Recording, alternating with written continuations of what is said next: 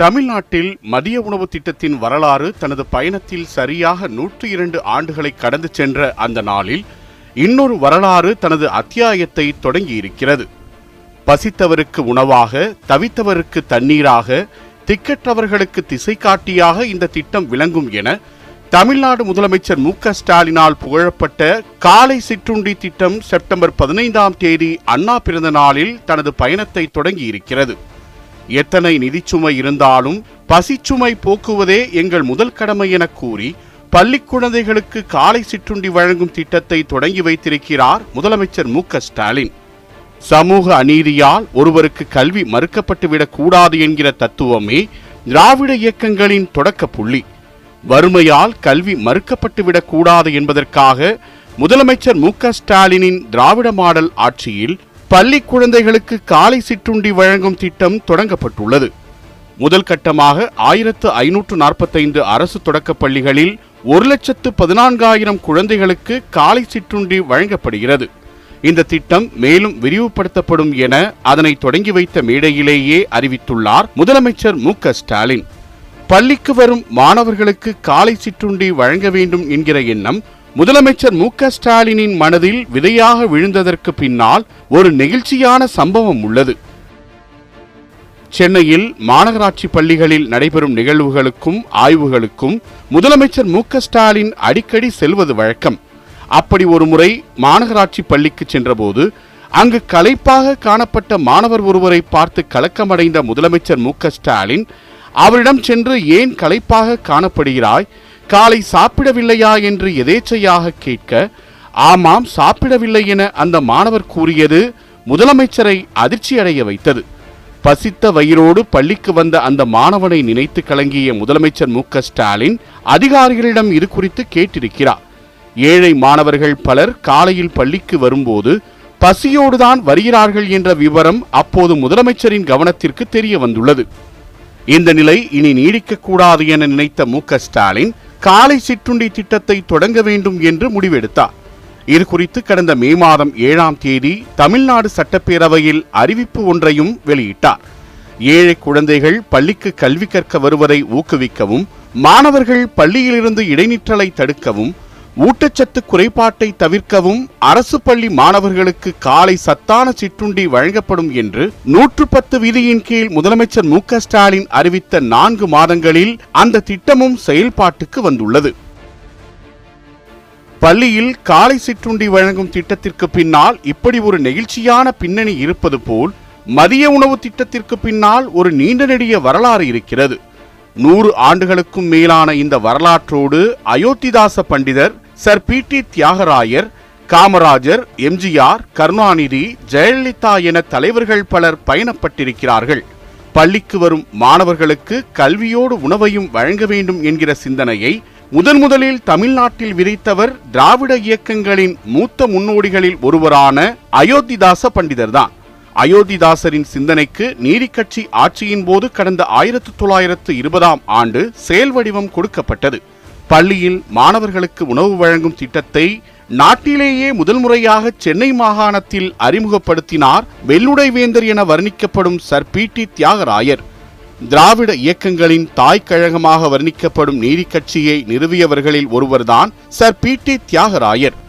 ஆங்கிலேயர் ஆட்சி காலத்தில் மாண்டேகு செம்ஸ்போர்ட் சீர்திருத்தத்தின்படி நடைபெற்ற நேரடி தேர்தலில் வென்று சென்னை மாநகரத்தின் முதல் மேயராக தேர்ந்தெடுக்கப்பட்டவர் என்கிற பெருமையும் சர் பி டி தியாகராயருக்கு உண்டு.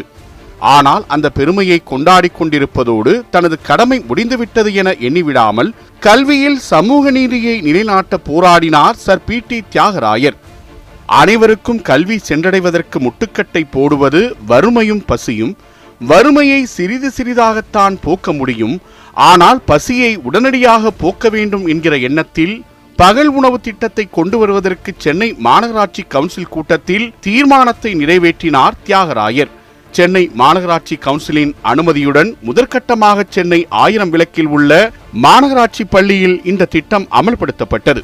பின்னர் பகல் உணவு திட்டத்தை ஒரப்பாளையம் மீசாகிப்பேட்டை சேத்துப்பட்டு என்று சென்னையின் பிற பகுதிகளிலும் மெல்ல மெல்ல விரிவுபடுத்தியது நீதிக்கட்சி அரசு. அதன் பலனாக பள்ளிக்கு வரும் ஒடுக்கப்பட்ட வகுப்பைச் சேர்ந்த மாணவர்களின் எண்ணிக்கை கணிசமாக அதிகரித்தது. ஆனால் நிதிச்செலவை காரணம் காட்டி சென்னை மாநகராட்சி அதிகாரிகளும் அவர்களுக்கு கட்டளையிடும் ஆங்கிலேய அரசும் இந்த திட்டத்திற்கு முட்டுக்கட்டை போட்டனர். குழந்தைகளுக்கு பாடம் கற்பிக்கும் இடமாக மட்டுமல்லாமல் பசியாற்றும் இடமாகவும் பள்ளிகளை மாற்றிய பகல் உணவு திட்டம் இந்த எதிர்ப்பின் காரணமாக ஆயிரத்து தொள்ளாயிரத்து இருபத்தைந்தாம் ஆண்டு ஏப்ரல் ஒன்றாம் தேதி நிறுத்தப்பட்டது. பகல் உணவு திட்டத்தால் பள்ளிக்கு மாணவர்களின் வருகை எந்த அளவிற்கு அதிகரித்ததோ அதே அளவிற்கு அந்த திட்டம் நிறுத்தப்பட்டதும் மாணவர்களின் வருகை குறைந்தது. இதனால் கவலையடைந்த நீதிக்கட்சி தலைவர்கள் தங்களின் தொடர் முயற்சியால் அந்த திட்டத்தை மீண்டும் செயல்பாட்டுக்கு கொண்டு வந்தனர். எனினும் இந்தியா சுதந்திரம் அடைவதற்கு சில மாதங்களுக்கு முன்பாக பள்ளிகளில் பகல் உணவு வழங்கும் திட்டம் மீண்டும் நிறுத்தப்பட்டது. இப்படி பகல் உணவு திட்ட வரலாற்றிற்கு நீதிக்கட்சி ஆட்சியில் சென்னையில் முன்னுரை எழுதப்பட்ட நிலையில் திட்டத்தை தமிழ்நாடு முழுவதும் விரிவுபடுத்தி அந்த வரலாற்றின் முதல் அத்தியாயத்தை எழுதினார் கல்வி கண் திறந்த காமராஜர். தாம் தமிழ்நாட்டின் முதலமைச்சரானதும் அனைத்து தரப்பினருக்கும் கல்வி சென்றடைய வேண்டும் என்பதற்காக ஊர் ஊராக பள்ளிக்கூடங்களை திறந்து வைத்தார் காமராஜர். பள்ளிக்கூடங்களின் எண்ணிக்கைதான் நாளுக்கு நாள் அதிகரித்ததே தவிர அங்கு வரும் மாணவர்களின் எண்ணிக்கை அதிகரிக்கவில்லை. இதற்கான காரணம் புரியாமல் காமராஜர் குழம்பிக் கொண்டிருந்த போது அதற்கு விடை சொல்வது போல் அந்த சம்பவம் நிகழ்ந்தது. முதலமைச்சர் காமராஜர் நெல்லையில் நடைபெறும் நிகழ்ச்சி ஒன்றில் கலந்து கொள்வதற்காக காரில் சென்று கொண்டிருந்த போது சேரன் மகாதேவி அருகே சிறுவர்கள் சிலர் மாடு மேய்த்துக் கொண்டிருப்பதை பார்க்கிறார். காரை நிறுத்தி அந்த சிறுவர்களில் ஒருவரை அழைத்து பேசிய காமராஜர் ஏன் இந்த வயதில் பள்ளிக்கு செல்லாமல் மாடு மேய்க்கிறீர்கள் என கேட்டுள்ளார். அப்போது அந்த மாணவன் கூறிய வார்த்தைகள் காமராஜர் நெஞ்சை பதற வைத்தது. நாங்கள் பள்ளிக்கூடத்துக்கு வந்துட்டா எங்களுக்கு யார் சோறு போடுவா? என்று அந்த மாணவன் கேட்ட கேள்வி பள்ளிக்கூடங்களில் மாணவர்கள் வருகை ஏன் குறைவாக உள்ளது? என்று காமராஜர் மனதில் எழுந்த கேள்விக்கு பதிலாக அமைந்தது. அதே நேரம் பசிக்கொடுமை தாளாமல் பள்ளிக்கூடத்தில் மாணவர்கள் மயங்கி விழுந்த செய்திகளும் காமராஜர் கவனத்திற்கு வந்தன. இலவசமாக மதிய உணவு வழங்கும் திட்டத்தை தமிழ்நாடு முழுவதும் கொண்டு வர வேண்டும் என்கிற எண்ணம் காமராஜரின் மனதில் ஆழமாக பதிந்தது. ஆயிரத்து தொள்ளாயிரத்து ஐம்பத்தைந்து மார்ச் இருபத்தி ஏழு அன்று சென்னை பூங்கா நகரில் சென்னை ராஜ்ய தொடக்கப்பள்ளி நிர்வாகிகள் ஆசிரியர்கள் மாநாட்டில் இந்த திட்டம் குறித்து முதல் முறையாக பேசினார் காமராஜர். மதிய உணவு திட்டத்திற்காக ஊர் ஊராக சென்று பிச்சை எடுக்கவும் தயார் என மாநாட்டில் அவர் உருக்கமாக பேசியது மாநிலமெங்கும் பரபரப்பை ஏற்படுத்தியது. தொடர்ந்து இந்த திட்டம் குறித்து அதிகாரிகளிடம் ஆலோசனை நடத்திய போது மதிய உணவு திட்டத்தை அமல்படுத்துவதால் அரசுக்கு ஆண்டுக்கு ஒரு கோடி ரூபாய் செலவாகும் என தெரிவித்தனர். வருடத்திற்கு ஒரு மாணவனுக்கு இருபது ரூபாய் வரை செலவாகும் என்றும் அதிகாரிகள் எடுத்துரைத்தனர். ஏற்கனவே பட்ஜெட்டில் ஒதுக்கப்படும் நிதியில் நான்கில் ஒரு பங்கு கல்விக்காக செலவிடப்படுகிறது. தற்போது மதிய உணவு திட்டத்தையும் அமல்படுத்தினால் பிற திட்டங்களுக்கு நிதி ஒதுக்க முடியாமல் அரசுக்கு பெரும் நெருக்கடி ஏற்படும் என அதிகாரிகள் எச்சரித்தனர். எனினும் தனது முடிவில் உறுதியாக இருந்தார் காமராஜர். மதிய உணவு திட்டத்திற்கான நிதி பற்றாக்குறையை சமாளிக்க பொதுமக்களிடமிருந்து உதவி கோரப்பட்டது. காமராஜரின் கருணை உள்ளத்தை அறிந்த பொதுமக்கள் பலர் நிதி உதவியும் பொருள் உதவியும் அளித்தனர். நாகலாபுரம் என்கிற கிராமத்தைச் சேர்ந்த மக்கள் மாணவர்களின் மதிய உணவு திட்டத்திற்கு தேவையான பொருட்களையும் கொடுத்து முதன் முதலாக இந்த திட்டத்திற்கு ஆதரவு கரம் நீட்டினர். மதிய உணவு திட்டத்திற்காக டெல்லி சென்று மத்திய அரசு அதிகாரிகள் அமைச்சர்களிடம் பேசினார் காமராஜர். அங்கும் இந்த திட்டத்தை அமல்படுத்த கடும் எதிர்ப்பே கிளம்பியது. பெரும் நிதிச்சுமையை மாநில அரசுக்கு ஏற்படுத்தும் இந்த திட்டத்தை கைவிடுங்கள் என மத்திய அரசு அதிகாரிகள் தரப்பில் பல்வேறு புள்ளி விவரங்களை காட்டினார்கள். ஆனால் அவற்றை பொருட்படுத்தாத காமராஜர் இது செலவு அல்ல நாட்டின் எதிர்காலத்திற்கான வரவு என கூறி அவர்களிடம் வாதிட்டார். மாணவர்களின் கல்வியையும் ஆரோக்கியத்தையும் ஊக்குவிக்கும் மதிய உணவு திட்டத்திற்கான நிதி உதவியை கைவிரித்து விடாதீர்கள் என மத்திய அரசிடம் உருக்கமாக பேசி அவர்கள் தரப்பிலிருந்தும் நிதி உதவியை பெற்று வந்தார் காமராஜர். பல்வேறு தடைகளை தாண்டி ஆயிரத்து தொள்ளாயிரத்து ஐம்பத்தாறு ஐம்பத்தி ஏழு வரவு செலவு திட்டத்தில் மதிய உணவு திட்டம் அறிமுகப்படுத்தப்பட்டது.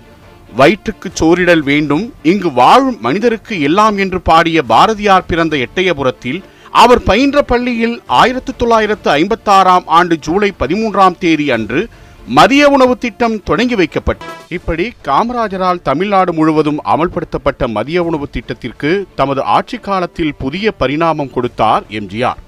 பொன்மனச் செம்மல் புரட்சித் தலைவர் என எத்தனையோ அடைமொழிகளோடு அதிமுக தொண்டர்கள் அவரை அழைப்பதுண்டு.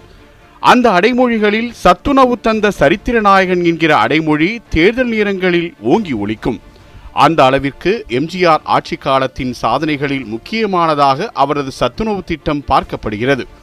பொருளாதாரத்தில் நலிவடைந்த குழந்தைகளுக்கு சத்தான உணவு கிடைத்திட வகை செய்தல் ஊட்டச்சத்து குறைபாடுள்ள பள்ளி மாணவ மாணவியர்களுக்கு ஊட்டச்சத்து உணவு வழங்குவதன் மூலம் கல்வி தரத்தை மேம்படுத்துதல் பள்ளி பயிலும் மாணவ மாணவியர் கல்வி இடைநிறுத்தம் செய்வதை தடுத்திடுதல் ஆகிய நோக்கங்களை அடிப்படையாக கொண்டு கடந்த ஆயிரத்து தொள்ளாயிரத்து எண்பத்தி இரண்டாம் ஆண்டு ஜூலை ஒன்றாம் தேதி தமிழ்நாட்டின் கிராமப்புறங்களில் இந்த திட்டம் தொடங்கி வைக்கப்பட்டது.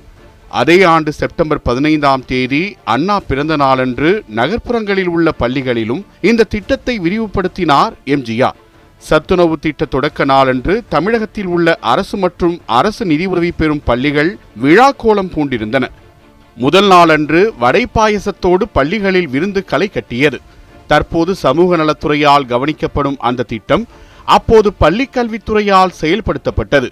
டாக்டர் புரட்சித் தலைவர் எம்ஜிஆர் சத்துணவு திட்டம் என்கிற பெயரில் தொடங்கப்பட்ட அந்த திட்டம் பின்னர் திமுக ஆட்சிக்கு வந்ததும் அதே பெயரில் தொடர்ந்தது. முன்பருவ பள்ளிகளில் தொடங்கி உயர்நிலைப் பள்ளிகள் வரை சத்துணவு திட்டத்தை விரிவுபடுத்தினார் எம்ஜிஆர். முதல் கட்டமாக தமிழ்நாட்டில் பதினேழாயிரம் சத்துணவு மையங்கள் திறக்கப்பட்டன. அவற்றின் மூலம் சத்தான காய்கறிகளைக் கொண்டு பள்ளி மாணவர்களுக்கு உணவு வழங்கப்பட்டது. சத்துணவு திட்டத்தால் பள்ளிக்கு வரும் மாணவர்களின் எண்ணிக்கை பெருமளவு உயர்ந்தது. அந்த உற்சாகத்தில் இந்த திட்டம் குறித்த விழிப்புணர்வை மக்களிடையே ஏற்படுத்த திரைப்பட நட்சத்திரங்களை பயன்படுத்தினார் எம்ஜிஆர். சத்துணவு திட்டத்திற்காக திரைத்துறை பிரபலங்கள் போட்டி போட்டுக்கொண்டு நன்கொடைகளை வழங்கினர். முன்னாள் முதலமைச்சர் ஜெயலலிதா நாற்பதாயிரம் ரூபாய் நன்கொடை வழங்கினார். இந்த திட்டம் குறித்து ஆய்வு செய்வதற்காக மதுரை ராமநாதபுரம் ஆகிய இடங்களுக்கு ஜெயலலிதா சென்றிருந்தார். அப்போது அரசு பொறுப்பில் இல்லாத ஜெயலலிதா எப்படி ஆய்வு மேற்கொள்ளலாம் என எதிர்ப்பு கிளம்பியது.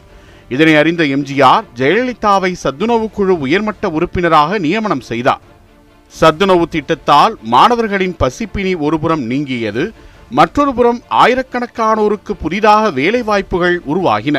சத்துணவு மையங்கள் மூலம் ஏராளமான பெண்கள் வேலைவாய்ப்புகள் பெற்றனர் ஆதரவற்ற பெண்களுக்கு வாழ்வாதாரத்தை அளித்த திட்டமாக எம்ஜிஆரின் சத்துணவு திட்டம் அமைந்தது. ஆயிரத்து தொள்ளாயிரத்து எண்பத்தி ஏழாம் ஆண்டு எம்ஜிஆர் மறைந்த பிறகு ஆயிரத்து தொள்ளாயிரத்து எண்பத்தொன்பதாம் ஆண்டு தமிழ்நாட்டில் சட்டப்பேரவை தேர்தல் நடைபெற்றது. அப்போது அந்த தேர்தலில் அதிமுகவினர் தங்கள் பரப்புரைகளில் திமுகவிற்கு எதிராக முக்கியமான குற்றச்சாட்டு ஒன்றை வைத்தனர். திமுக ஆட்சிக்கு வந்தால் எம்ஜிஆர் கொண்டு வந்த சத்துணவு திட்டத்தை நிறுத்திவிடுவார்கள் என்கிற அந்த பரப்புரை மக்களிடையே பெரும் பேசு பொருளானது ஆனால் தேர்தல் முடிந்ததும் நடந்ததே வேறு. திமுக வெற்றியை தொடர்ந்து தமிழ்நாட்டின் முதலமைச்சராக மீண்டும் பொறுப்பேற்ற கருணாநிதி எம்ஜிஆர் கொண்டு வந்த சத்துணவு திட்டத்தை அவரது பெயரிலேயே தொடர்ந்து செயல்படுத்தி தன்னை விமர்சித்தவர்களுக்கு பதிலடி கொடுத்தார். எம்ஜிஆர் கொண்டு வந்த திட்டத்தை குலைக்க மாட்டேன் அதனை மேலும் மெருகேற்றுகிறேன் என கூறி சத்துணவுடன் முட்டை வழங்கும் திட்டத்தை அறிமுகப்படுத்தினார். முதலில் வாரத்திற்கு ஒரு முட்டை என்று தொடங்கிய இந்த திட்டம் பின்னர் இரண்டாயிரத்து ஆறாம் ஆண்டு அவரது ஆட்சி மீண்டும் அமைந்த காலத்தில் வாரத்திற்கு ஐந்து நாட்கள் முட்டை வழங்கும் அளவிற்கு விரிவுபடுத்தப்பட்டது. முட்டை சாப்பிடாத குழந்தைகளுக்கு என்ன கொடுக்கப் போகிறீர்கள் என கேள்வி எழுந்தபோது முட்டைக்கு பதில் வாழைப்பழம் கொடுக்கிறேன் என கூறி சத்துணவு திட்டத்தை செழுமைப்படுத்தினார் கருணாநிதி. இந்த திட்டத்தை மேலும் சத்தானதாக மாற்றி அதில் சுவையையும் தமது ஆட்சி காலத்தில் கூட்டினார் ஜெயலலிதா. இரண்டாயிரத்து பதினோராம் ஆண்டு சட்டப்பேரவை தேர்தலில் வெற்றி பெற்று தமிழ்நாட்டின் முதலமைச்சராக மீண்டும் பொறுப்பேற்ற பின்னர் அம்மா உணவகம் உட்பட பொதுமக்களின் கவனம் ஈர்த்த பல்வேறு திட்டங்களை நிறைவேற்றினார். அதில் பள்ளி குழந்தைகளுக்கான சத்துணவு திட்டத்தில் அவர் கொண்டு வந்த மாற்றமும் பேசு பொருளானது.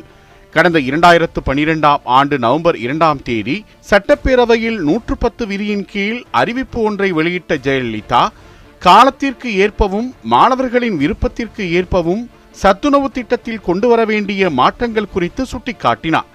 சமையல் கலைஞர்கள் ஊட்டச்சத்து நிபுணர்களுடன் கலந்து ஆலோசித்ததன் அடிப்படையில் சத்துணவில் மாணவர்களுக்கு பதிமூன்று வகையான கலவை சாதங்கள் நான்கு வகையான முட்டை மசாலாக்கள் வழங்குவதற்கு முடிவு செய்யப்பட்டுள்ளதாக ஜெயலலிதா தமது அறிக்கையில் தெரிவித்தார்.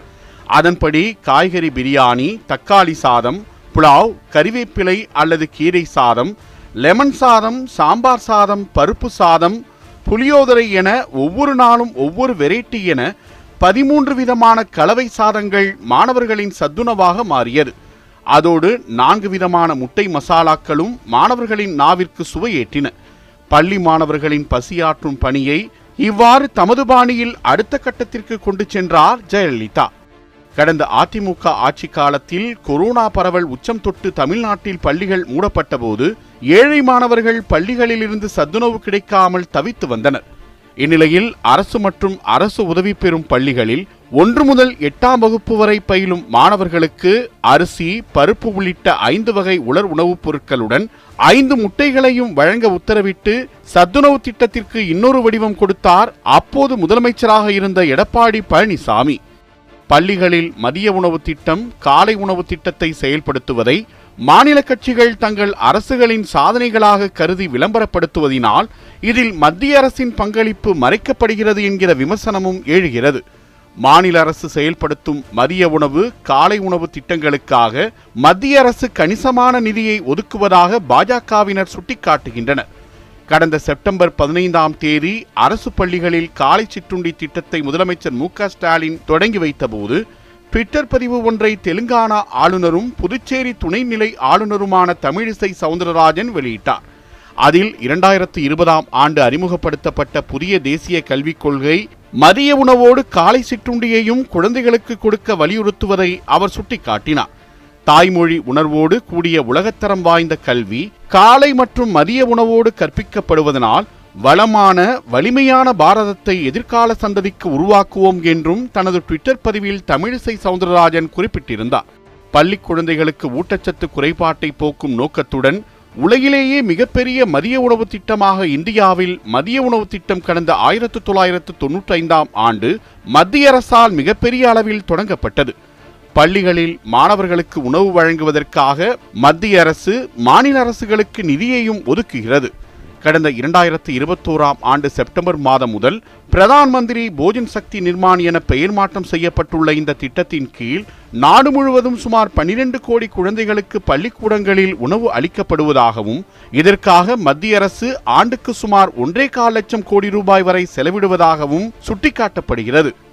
பள்ளிகளில் தற்போது மதிய உணவோ காலை உணவோ வழங்க வேண்டிய அவசியம் இருக்கிறதா என்கிற கேள்வியை சிலர் எழுப்புகின்றனர்.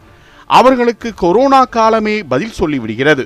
அப்போது பள்ளிக்கூடங்கள் மூடப்பட்டதால் உணவு கிடைக்காமல் வீடுகளில் மாணவர்கள் முடங்கி கிடந்ததும் ஊட்டச்சத்து குறைபாடால் அவர்கள் தவித்ததும் இந்த திட்டம் தொடர்ந்து செயல்படுத்தப்பட வேண்டியதன் அவசியத்தை எடுத்துரைக்கின்றன.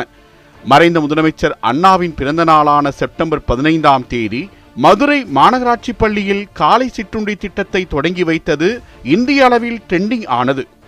பிற மாநிலங்களுக்கு முன்னுதாரணமாக விளங்கும் திட்டம் இது என பாராட்டுக்கள் குவிந்து வருகின்றன. தொடக்க விழா நிகழ்ச்சியில் முதலமைச்சர் மு க ஸ்டாலின் பேசும்போது இந்த திட்டம் செலவு அல்ல அரசின் கடமை என கூறினார். பசியோடு கல்வி கற்கும் கொடுமையை அகற்ற இந்த கடமையை மாநில அரசு தொடர்ந்து நிறைவேற்ற வேண்டும் என்பதே அனைவரின் எதிர்பார்ப்பாக உள்ளது.